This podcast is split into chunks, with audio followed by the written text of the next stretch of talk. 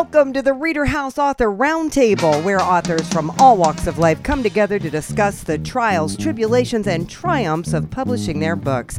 I'm Alice Stockton Rossini. Join us here every Saturday night at 8 o'clock, or listen to our podcast anytime on Spotify, Apple Podcasts, Stitcher, TuneIn, and PodServe, just to name a few. The Author Roundtable is sponsored by Reader House Online Bookstore, where independent new authors come first. Gary Strakshus has been managing a trailer park since 1977, and so many people have told him over the years, you got to share these unbelievable stories. Nobody's going to believe it. The shenanigans that go on at his Hot Spring, Arkansas trailer park. He decided maybe they were right. Now he's published Somebody's Gonna Lose a Trailer. I have to tell you, the overview of your book is hilarious. Oh, you got a chance to read it. Good. What do an Arkansas divorce, tornado, and meth lab have in common? Somebody's going to lose a trailer. It's so funny, but it's kind of sad, Gary. The title is sad but true. And I actually lost three trailers to meth labs that we didn't know were in there.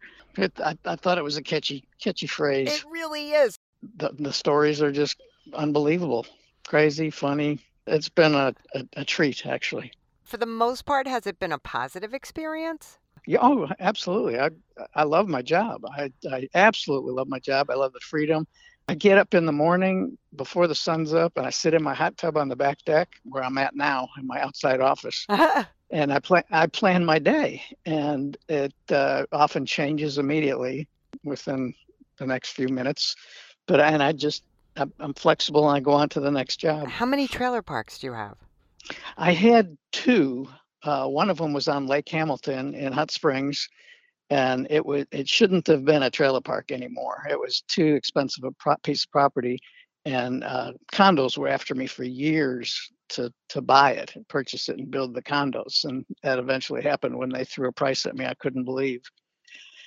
So now then I bought uh, I had bought property to develop another one because I knew the need was there uh, after being in the business for about 30 years and uh, we we live on site on top of the hill above the trailers. We have 38 sites, and we stay 100% full all the time. So, what are some of your favorite stories? Oh my gosh. The first sentence of the first paragraph in the book starts out Nothing good happens between 2 and 4 a.m. And it's really true because last night at a little bit a little bit after two o'clock, sirens started coming our way. And I, I do this thing where I'm, I'm a light sleeper. If I hear a siren, I listen to it until it gets close. And if it stops anywhere close, I go investigate. Well, I investigated, and right out my back door, the next piece of property, there was a house fully engulfed in fire. And all the emergency units were headed that way. And I just checked it out this morning. The house was burned to the ground. But that was just this morning. That was last night and this morning. Yeah. Okay, so what's in your book? you gonna add that one later or what? Uh, yeah, I've I've I've actually I've started my next book, and that is already written down as part of a chapter. But oh, yet, no, uh, the the first chapter is about my old people, and it was about a couple of gay guys that burned the trailer down that they lived in by messing around with the heater, trying to trying to get the heater to work. But it happened a little bit after two o'clock in the morning, just like last night. Uh, it, it's just history repeating itself, pretty much. Why didn't they call you? Uh, they did actually. The one of the guys that lived in the house years ago that burned came running over and screaming, "My trailer's on fire! My trailer's on fire!" And he had a, a, a gay partner that lived with him, and I thought he was still in the house. So I went running over there. And the first thing I did was reached in the house and pulled down the curtains from the windows because they were on fire. And it wrapped around my arm, burned my arm. It, it was a mess. And waiting for the fire department to get there was horrid. This was back before 911. And uh, I didn't know the name, the number for the fire department. And it was right on my dial, uh, my rotary dial phone in front of me, but I didn't see it. I forgot it was there. So they took took a long time to get there. So they lost their trailer home. It was mine. Yeah, he- they were renting from me. Oh, they're renting from you, right? Correct. So how do you um vet these people? what do you find? Are there similarities? I don't do much vetting. I, well, I do a little of my own investigation. I first check the vehicle that they drive up in, and if it's a mess, I, I can pretty much guess that their house is a mess. Uh, I don't do much background checks, a little bit more than I used to. I'm a pretty good judge of character on first, and my first impressions go a long way for me. Uh, occasionally, I let a bad apple in, and uh, it gets rotten pretty quick. So then I've got techniques to alleviate that situation. Does your insurance cover when, you know, somebody burns one of your trailer homes down or, you know, there's a meth lab in there that burns down? I mean, Does your insurance cover that or do you go after the people? I've got liability insurance only. Um, Yeah. so yeah, no, it, if it if it burns down or if a tree falls on the place, it's pretty much on me. But I, I if I had insurance on every trailer I owned, I couldn't make any money.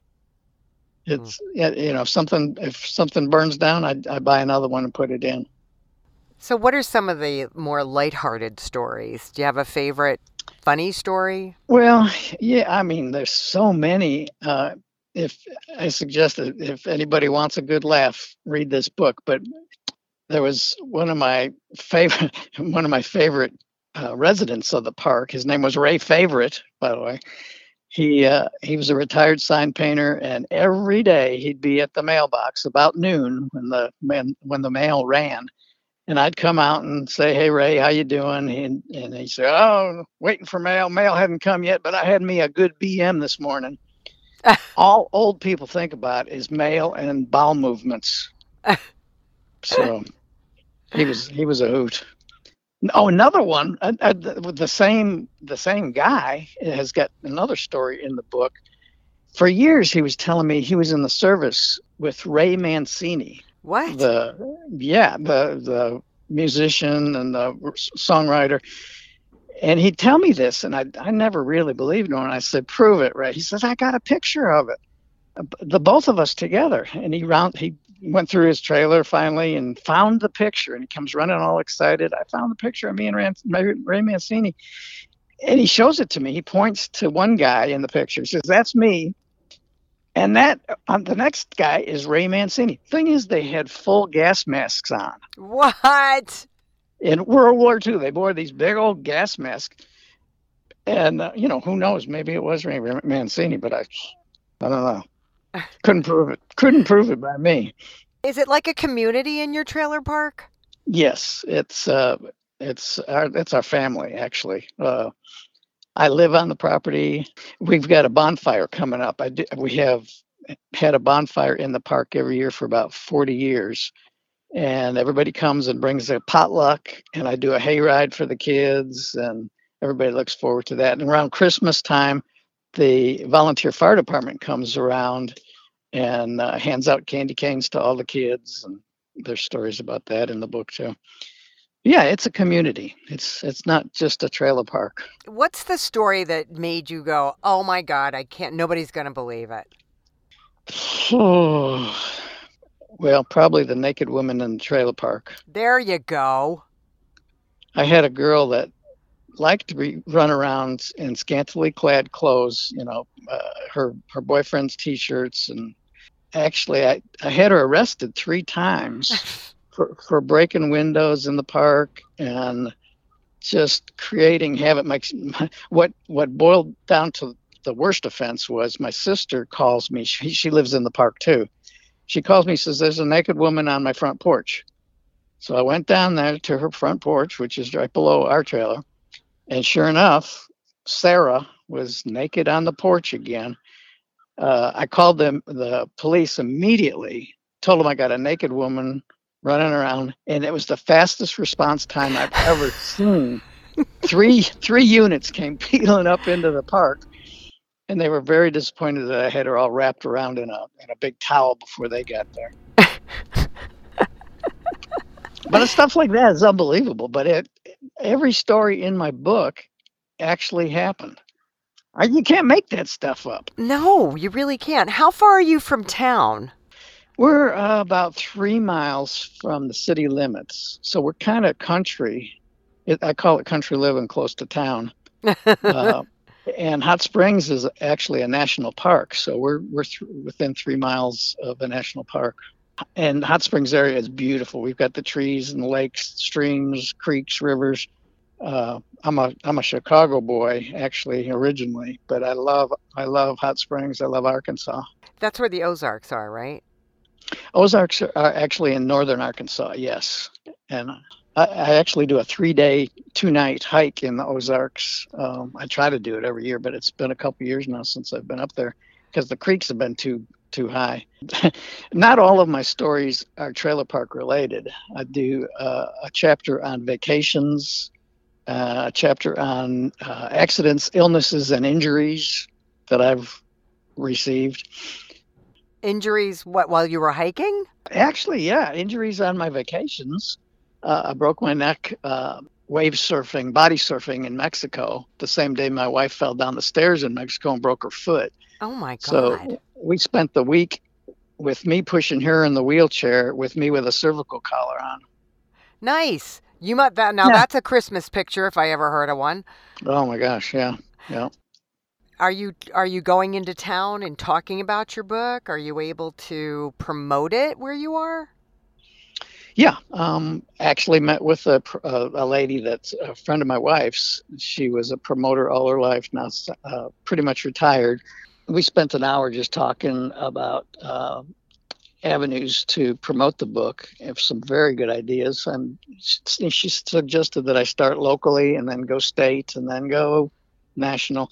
But I've sold books worldwide. I've got friends all over the world from that people that we've met uh, on vacations and, and stayed in touch with, and they've all purchased. So, how do the people in your trailer park feel about the book?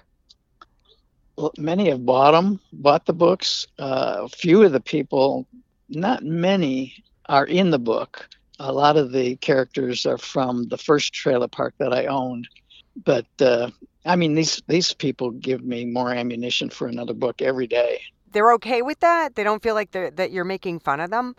Hey, it, I have I haven't made up anything. it's all, it's all true. all right, and you're already working on your second book.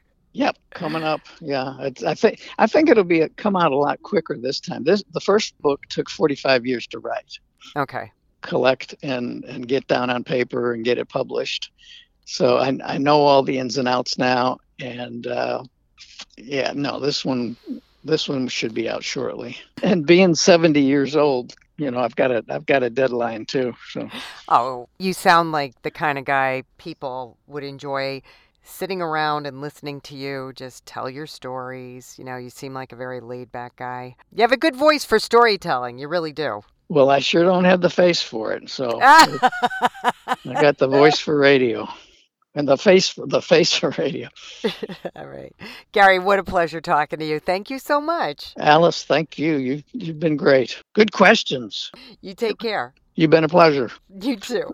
bye bye. Later. Phil Witch is very, very busy with trees out in Oregon. He's an arborist and forester who knows a thing or two about writing reports and playing guitar, but didn't realize he had a book in him until the story for the dry side of the pond came to him in a dream. So, uh, what are you doing right now, Phil? Because it sounds like you're very busy writing a report, a tree report. A, a lot of what I you're writing a tree report while you're while you're well, talking about I'm, your I'm book. putting it aside. I'm putting it aside, and you because I can hear it. On paper. I have my notes in front of me. I don't know what's going to happen here, so I have all my cheat sheet notes in front of me. You don't need any notes. How long have you been writing? This is my first effort. I've written a lot of technical reports and documents you know, through my, my career, but this is the first time I've actually sat down and write a, written a book. Well, what made you do that? I about three years ago I had the flu, so I took some uh, some Nyquil and went to bed thinking, oh, this is going to kick it in the butt. I'm going to be fine. I woke up and this whole story was in my head with, without the ending. The whole thing was in my head. All I had to do was sit down and write it down and piece it together. I don't know how it got there. I don't know where it came from, but it was there. So I, I did very little to actually grow this story in my head. It, it was there, um, and I just had to as, as it came to me, write it down, get everything down on paper, and then sit down and spend a lot of time editing and putting it in, in a flow and a context that made sense. Maybe it was the meds. You think it was the meds? See, that's what I did. Down NyQuil is what it was. Could have been the NyQuil. Uh, if it wasn't the meds, did, was there anything familiar about your story? There was. I mean, I, I grew up in the 70s. My wife says I always have a, a song in my head. My toes are always tapping. My feet are always moving. I've always got something going on in my head. So music is real important to me. It kind of fuels everything that I do. It keeps my brain going while I'm doing other things. Um, the, everything in the book that kind of relates to the 70s was real familiar to me, not necessarily um, you know in the participant role, but it, it, was all around me, and I I just wanted to write down this story before I forgot it. Basically, I there really wasn't an, an influence. It was it, the story was there and I wanted out. So for me, the reason to do it was to get it out of my head, so it quit pestering me. Um, it's based on this young man He's born in 93 to destructive, self abusive parents that weren't ready to have kids. His father was a musician in a rock and roll band. His, his mother was, you know, a, a groupie that kind of grew into the, the role, being becoming a mother. The story goes throughout his life how he deals with being abandoned, being abused by his his parents, going through a divorce, being adopted by his his mom's new husband, and life even getting worse for him.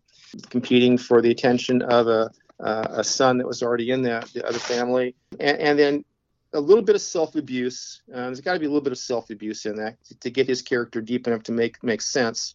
And then he finds that he has this talent um, that he didn't know he had through a, an old beat up guitar his grandfather had in the in the garage. He kept it for years, and he taught himself how to play, and found out that he could really play. He had no lessons, no one taught him anything, and he found his release and his his solace and his place and purpose in, in music. Um, throughout the the story, he has friends that um, stand by him and end up being his sounding boards and his guardrails through life. And one of those friends happens to be a young woman who he ends up uh, falling in love with and marrying. So he you know he works through his life. He deals with all these stresses and, and bullying and being abandoned through multiple multiple people in his life, and finally comes out the other end doing well he's got his talent, he's got his garage band, they're going into competition, they're finally going to make it big, and then life takes uh, another turn and ends up going south again on him. Not due to his fault, but due to circumstances that his past come back to get him. And it's it's basically it's the story of a kid who grew up on the wrong side of town, parents that didn't want him, grandparents that ended up helping to raise him, and he finds this talent that is innate in him that he didn't know he had, and he's really good at it. And the rest of the story is about those around him trying to develop that talent and make him a whole person, make him comfortable with in, in his body. And then finally, he um, falls in love and gets married, has a child, and something comes back to bite him. Yes, it does. Yeah, the past is is past comes back and ends up uh, taking him out. Do you relate to anything here besides the music? There there is um, there's not a lot in the story that uh, is directly related to my life or my family's life. Um, but there are instances throughout the book the, the, comedic parts of it the funny parts of it the little um, little instances that develop the characters a lot of them you know are all related to me.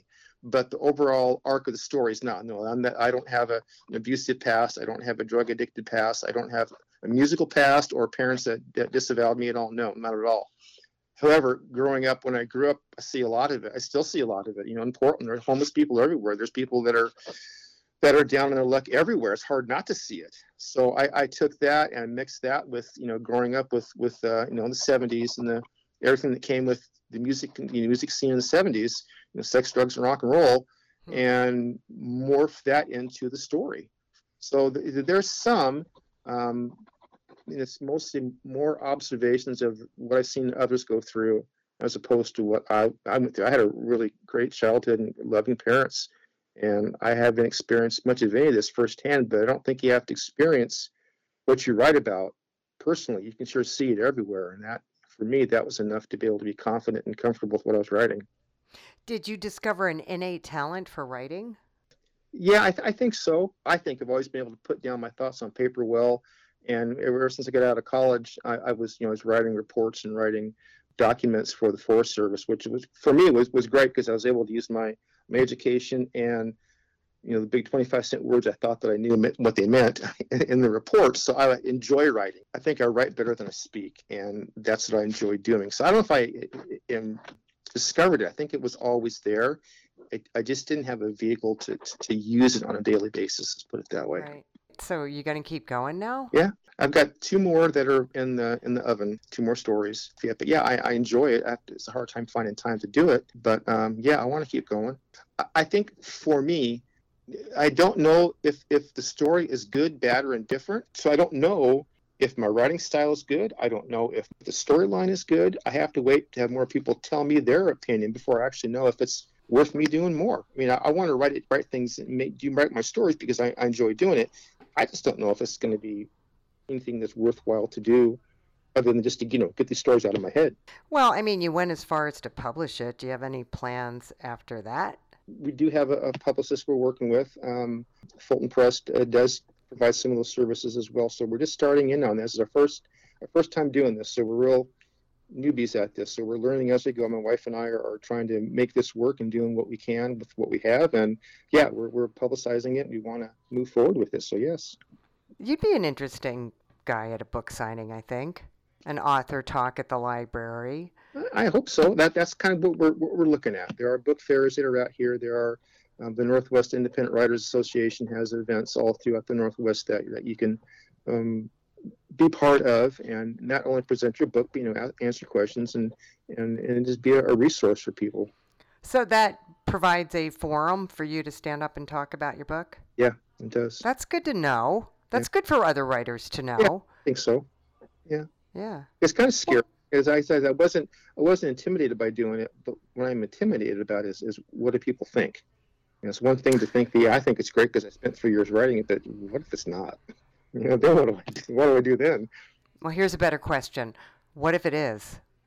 Yeah, I don't know. I I I I, I, try to be pragmatic about everything, and I don't I don't get too excited about the way things could be, so that when the rug gets pulled out from underneath me, I'm not very I'm not upset. I'm not disappointed.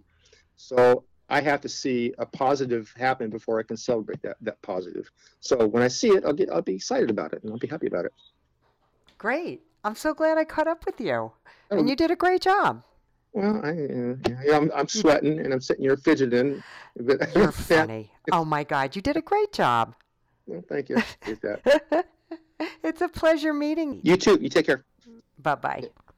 As a director of analytics, Kimberly Hoffman uses her left brain during the day, her right brain to follow her passion for writing since she was a little girl. And it continues with the publication of her third book for Fulton entitled Little Olive. Tell us about your first story. I was in grade school and I wrote a story for my grandmother.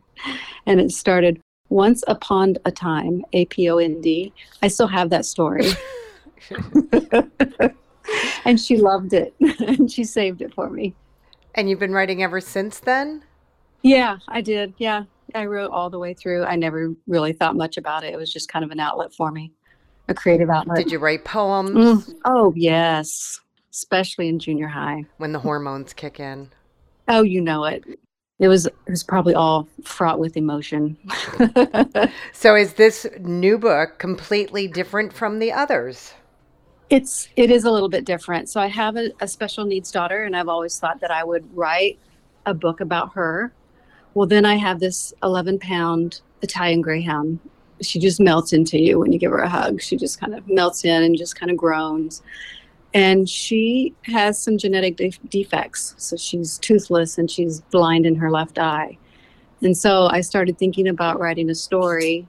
You know, I wanted to write one about my daughter, but then I have this greyhound. And I was like, oh, there's some parallels here. So I, I wrote a book about the, the greyhound and then dedicated it to my daughter. How long have you had the uh, Greyhound? She is turning six this year. What took you so long? I know, right? so, little Olive um, feels different from the other dogs. She knows she's different. Again, blind in her left eye, doesn't have any teeth, so her tongue hangs out of her mouth. And her family is getting ready to move, and they're moving to Wichita, Wichita, Kansas.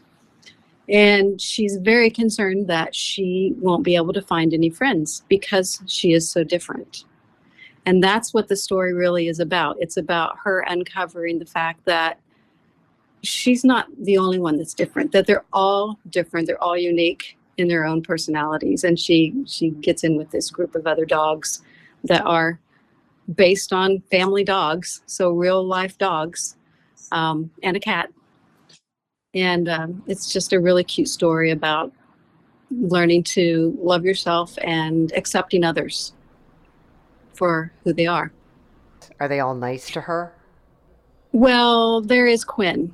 So, Quinn is my grand dog in real life. Quinn was adopted by my daughter, my youngest daughter. And when she was out for a walk one day, she was attacked by another dog. So she is aggressive towards other dogs. And it does come out in the book. That is why they call her Quanky Quinn in the book, because she, she really doesn't like anything except tennis balls. Are we able to get through this? Can Olive accept her for, for who yes. she is? Well, Olive accepts everybody. It's, you know, Olive's really more concerned about being accepted by others. And I think it's every all the dogs' unique personalities that come out. Like, um, for instance, there's Alley Cat. So, Alley Cat belonged to my youngest sister and her family. She is a Yorkie, beautiful Yorkie, except she had alopecia. So, she's bare on her back.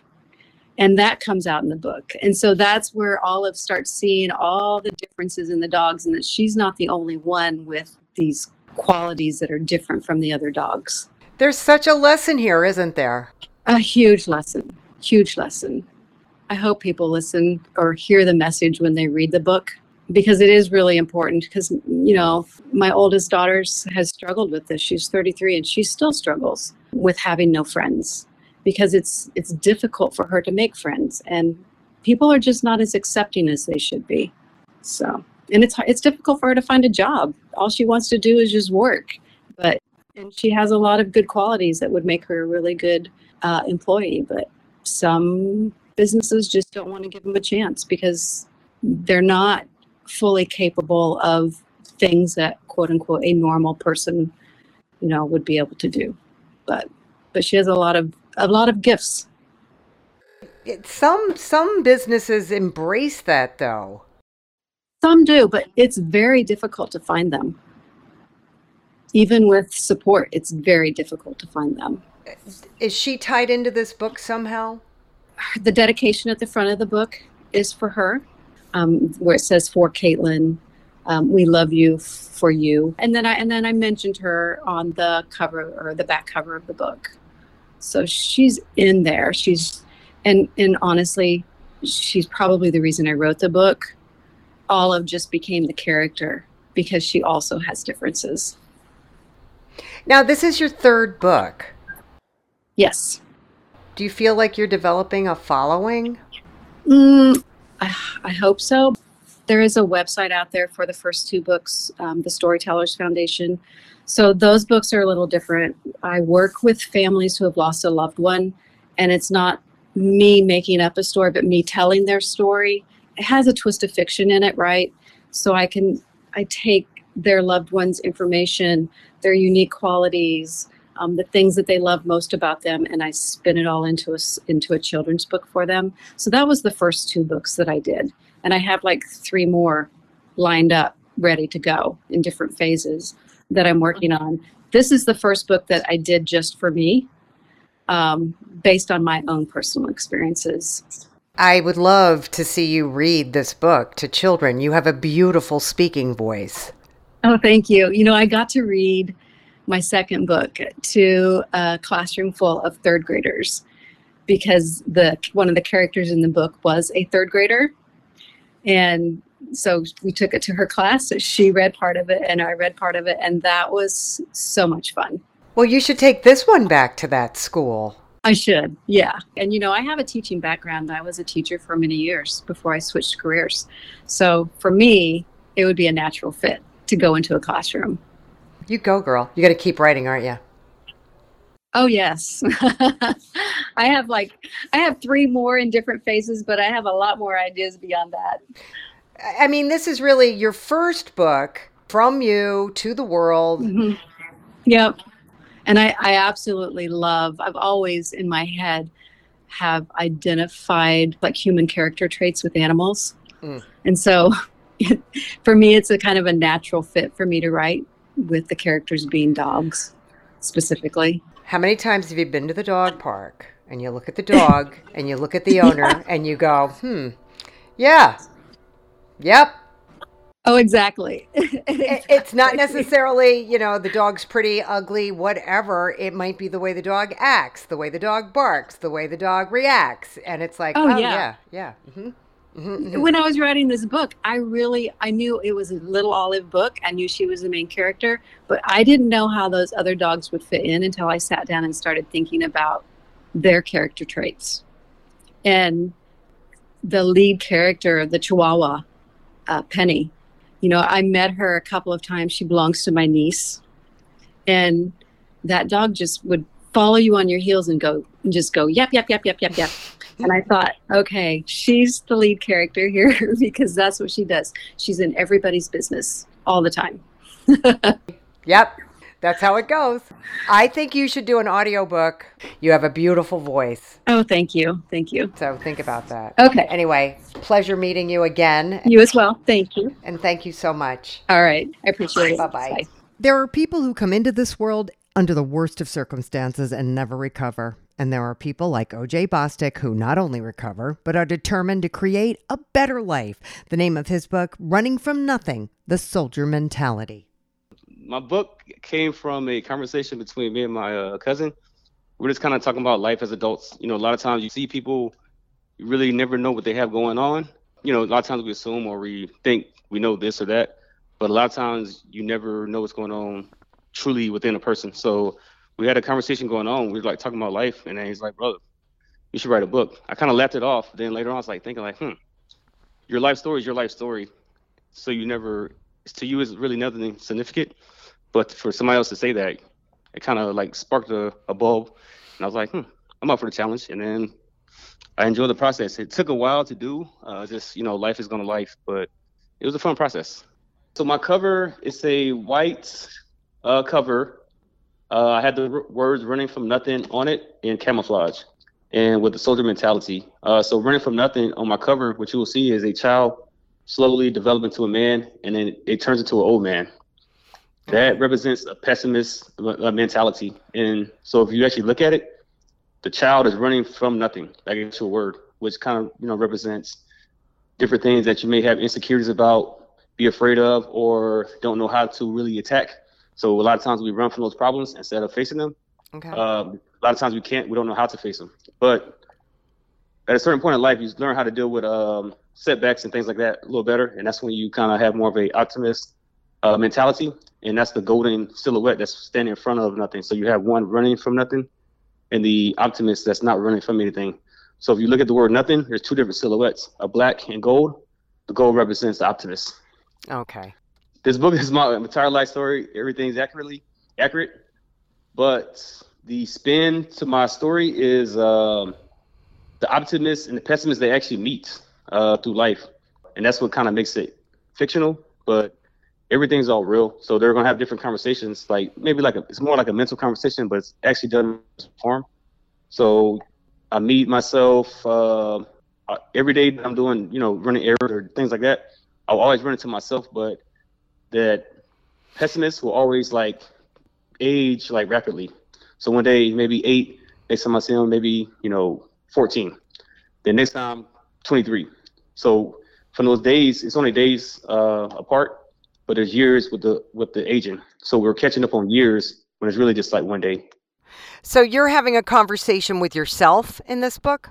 It is, but it's the actual person. That's what makes it, you know, the fictional part. Where do we find you when when the story starts? It takes place in Atlanta, Georgia. Okay. So just me and my girlfriend, we go on a nice little dinner date, and we're kind of like uh, we're spending the evening together because she's going on a business trip. So uh, I drop her off at the airport the next day, and I decide to, uh, to do a hike up Stone Mountain. And once I, once I finish it, I you know sit on top and kind of think about life and taking the scenery. Uh, grab my lunch and go to a local park, uh, not too far away, like a 10 minute drive. And I end up just mingling with the youth. I always like dealing with the youth. And uh, there's this one kid that kind of like, he's kind of a little different from everybody else. He's kind of like, uh, not a strangler, but he's just like a small kid. And you know, they're playing football, so he's you know he's not backing down. But um, towards the end, it's just kind of like you know approaches me. He's like, "Hey, can I sit here?" And I'm like, "I don't see any adults around," but I'm like, "All right, I don't know what's going on, but yeah, you're fine. You're safe with me." And then me and that kid, we start talking. I don't realize that kid is a younger me at that point. I find that out later in the book.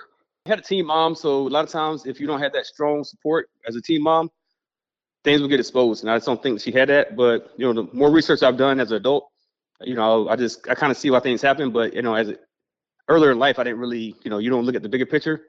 I have since done that, but no matter what, I still kind of started life as a, well with a small setback. Was she a single mom? Yes. How old was she when she had you? Uh, 15. Then I had another sister. We were two years and three days apart.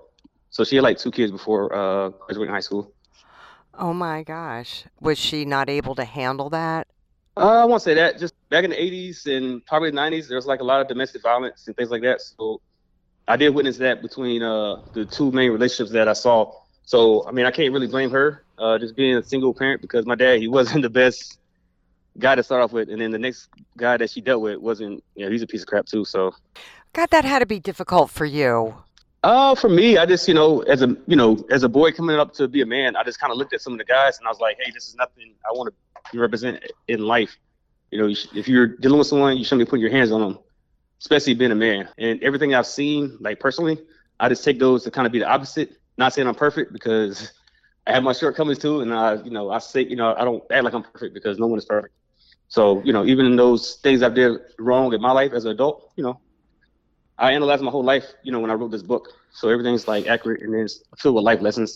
So when you meet this quote unquote little boy who is really you in a younger age, it gives you an opportunity to kind of look at your life from the outside really what it gives me a chance to do is like when I didn't have anybody there, I could at least be there for him. So it's kind of like you know things you wish like somebody was there for you, just having an opportunity to be there for somebody else because you can't go back and fix anything. So I'm actually I meet another version of myself. One's a pessimist, one's an optimist. But I don't find that out till later. Wow, interesting. How old were you when you got into the military?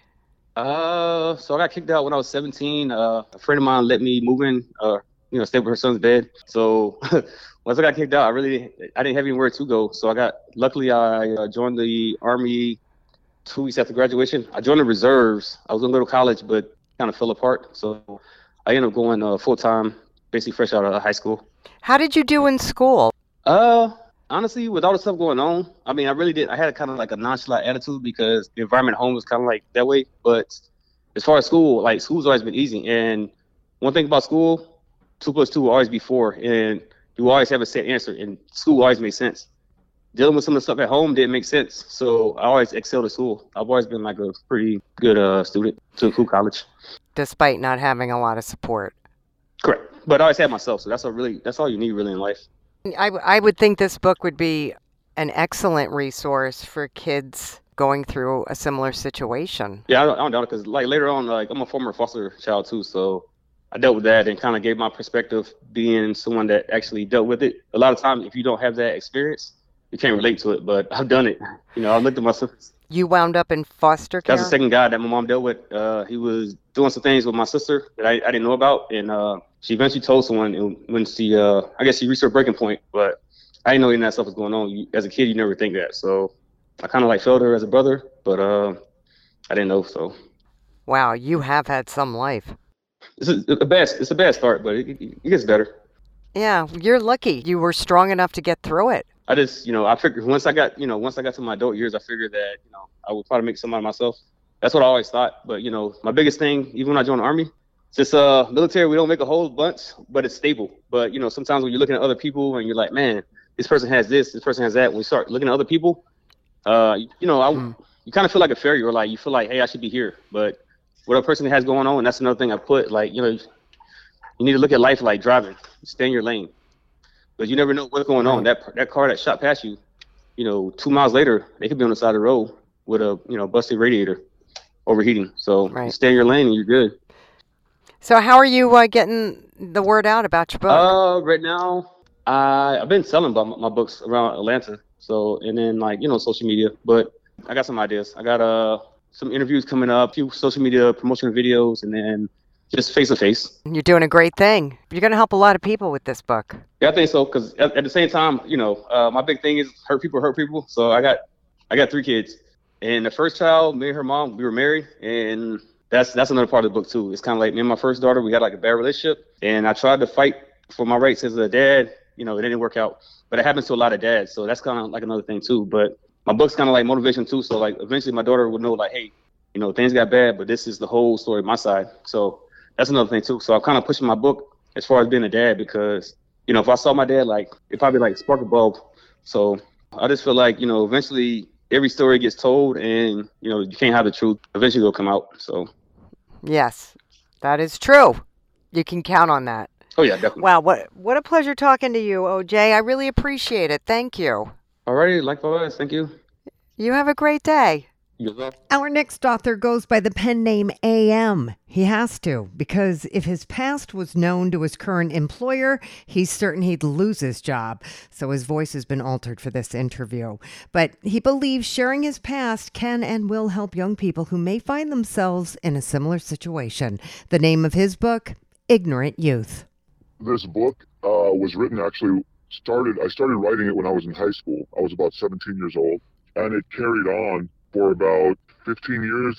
It, was actually just a continuance. I, I, would pick it up when I felt some kind of, I don't know, inspiration, I guess. It was easier than talking with somebody. So I would just write it down.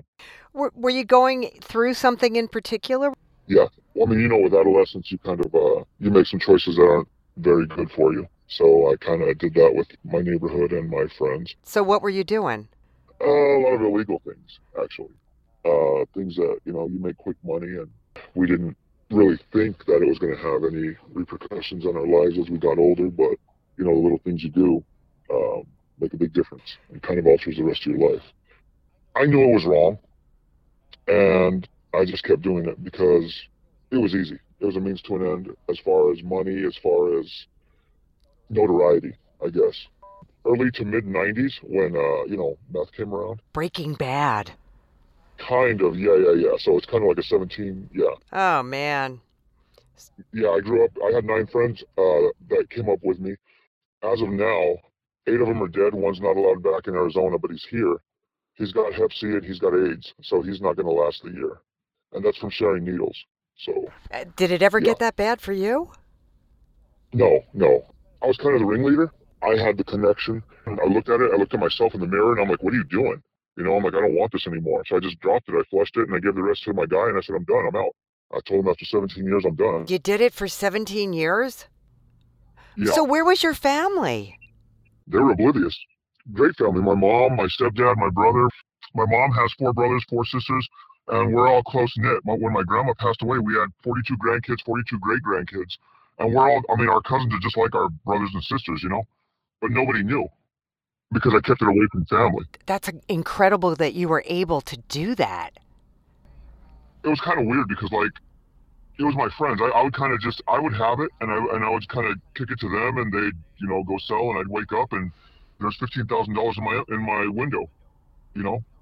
And to me, I thought I was the greatest tooth fairy of all time. You know, I went to sleep, I woke up, and there's fifteen thousand dollars in my window. So when you were writing about how that made you feel, what were you yeah. saying? What were you feeling? What were you thinking? A lot of remorse, a lot of guilt. And as I was watching my friends, because they started using, um, they started to decline. You know, they they they changed their their perspectives, their morals. It was the fact that they were changing, and honestly, I thought I was responsible for it because I was the connection. I, I had a, a glass pipe in my hand, and I looked at it, and I'm like, "What are you doing?" This whole time, I I, I couldn't look in the mirror you know how people look in the mirror, brush your teeth, this and that. I know where my teeth are. I never, I never looked in the mirror to brush my teeth. So I dumped it, and I, I, I flushed it, and I went and told my guy. I gave him all his stuff back, and I said, "I'm done. I'm out." I, I didn't think it was that easy to get out. It's not, but I grew up with his kids, like from kindergarten up. Like we didn't, we didn't know what he did. We'd be playing football in the street, and his, you know, he'd be like, "Neil, come here," to his son, and he'd go over, and he's like, "Here, here's twenty bucks for your friends. Get, get ice cream." You know, seven, eight years old. We're like, wow, what does your dad do? He's like, I don't know. People walk up and hand him money. We're like, cool. You know, he must give good advice. We didn't know. Uh, you know, we had no idea. was there a significant event that took place? I mean, my friend started dying, but honestly, about 2000, I moved away. I moved out of the neighborhood because I was trying to to get away. I didn't. I told them. I said, look. I said, we're done. We're out. You know, after after eight years, we're good. We're done. You know, we all made money. We all did good. Walk away.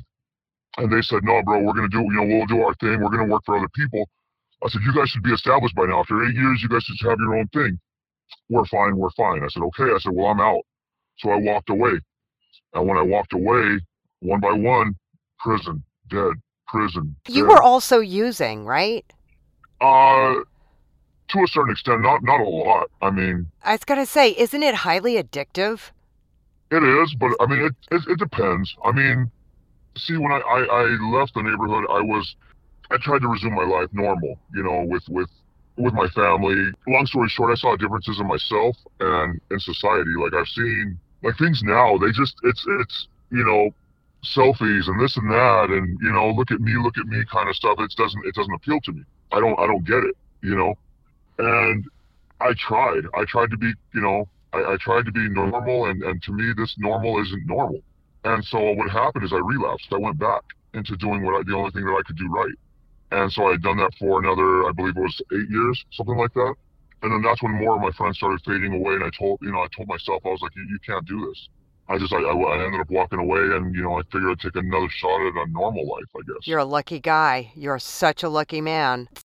I was lucky to be brought up by my mom and the morals that she instilled. I, I, I knew it was wrong and I think that guilt in the back of my mind was always eating at me. And when I saw that uh, that my friends were fading away, I'm like I can't do that to my mom. I can't do it. So I just I So stopped. so you end up, you know, taking the high road and um now you do something that you, you're you're afraid that the book that you wrote might threaten your job. How are you ever going to promote this? Right. Uh, that's kind of. Uh, I've been praying about it a lot, and and what's funny is when I wrote the book, I was also writing a screenplay, and it was treatment, you know, for like a miniseries or something. And I showed my friend the book after I found it, and she said I would totally watch this if this was a miniseries or something. So I don't know. I mean, if I can get this turned into some kind of a miniseries kind of thing, I could leave this job. You know the publishing company actually is going to set up a Facebook with my with my pen name. And then you'll be able to uh, communicate through Right. that, you Right. know, your experiences. I, I heard from my publishing company that they put together the promotional thing for it, and it's saying I guess they're targeting like rehab centers and you know other places like that to to you know push the book. So I'm hopefully you know hopefully it'll it can help somebody.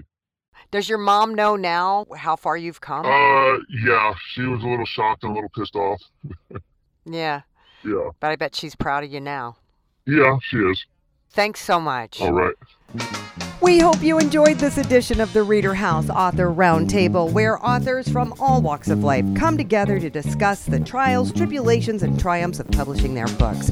I'm Alice Stockton Rossini. We hope to see you back here every Saturday night at 8 o'clock, or listen to our podcast anytime on Spotify, Apple Podcast, Stitcher, TuneIn, and PodServe, just to name a few. The Author Roundtable is sponsored by Reader House Online Bookstore, where independent new authors come first.